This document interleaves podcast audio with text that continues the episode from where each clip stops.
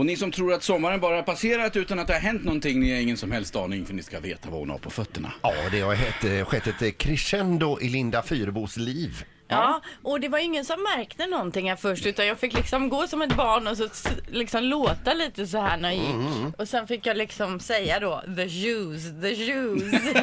jag har alltså fått mina efterlängtade skor som jag har eh, jag har drömt om ett halvår. Jag Ja. fyllde ju 40 i somras. Ja, det vet vi. Eller i somras, för några veckor sedan här. Eh, så då fick jag dem. Ja. Vem fick du dem av? De fick jag av min man och min mamma och pappa tillsammans. De var ju dyra. Ja, det är ja. därför jag inte kunnat köpa är- dem. är de beställda är ifrån de. Utlandet, eller? Ja, de är direkt eh, från Ibiza faktiskt. Mm.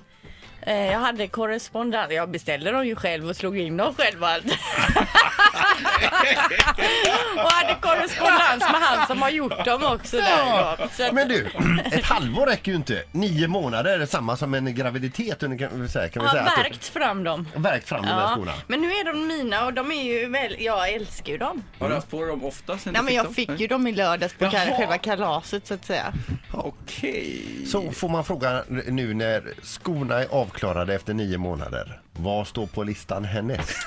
Ja, så här efter semestern. Jag tycker alltid när man kommer tillbaka efter semestern att då kommer massa nya behov som man behöver. Innan semestern är det ju vad ska vi göra på semestern och detta. Nu har man ju massa spaningar för hemmet, vad som behövs bytas ut och så vidare. Ja, Typ man. Handtag till dörren. Nej, honom behåller jag. Han är faktiskt eh, ganska bra. Ja, med de skorna på fötterna så Ja, förstår jag att han är nöjd. Ett poddtips från Podplay.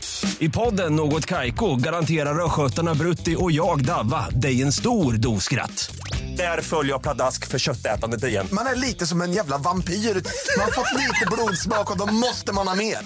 Udda spaningar, fängslande anekdoter och en och annan arg rant. Jag måste ha mitt kaffe på morgonen för annars är jag ingen trevlig människa. Då är du ingen trevlig människa, punkt. Något Kaiko, hör du på Podplay. Därför arkadeinerna.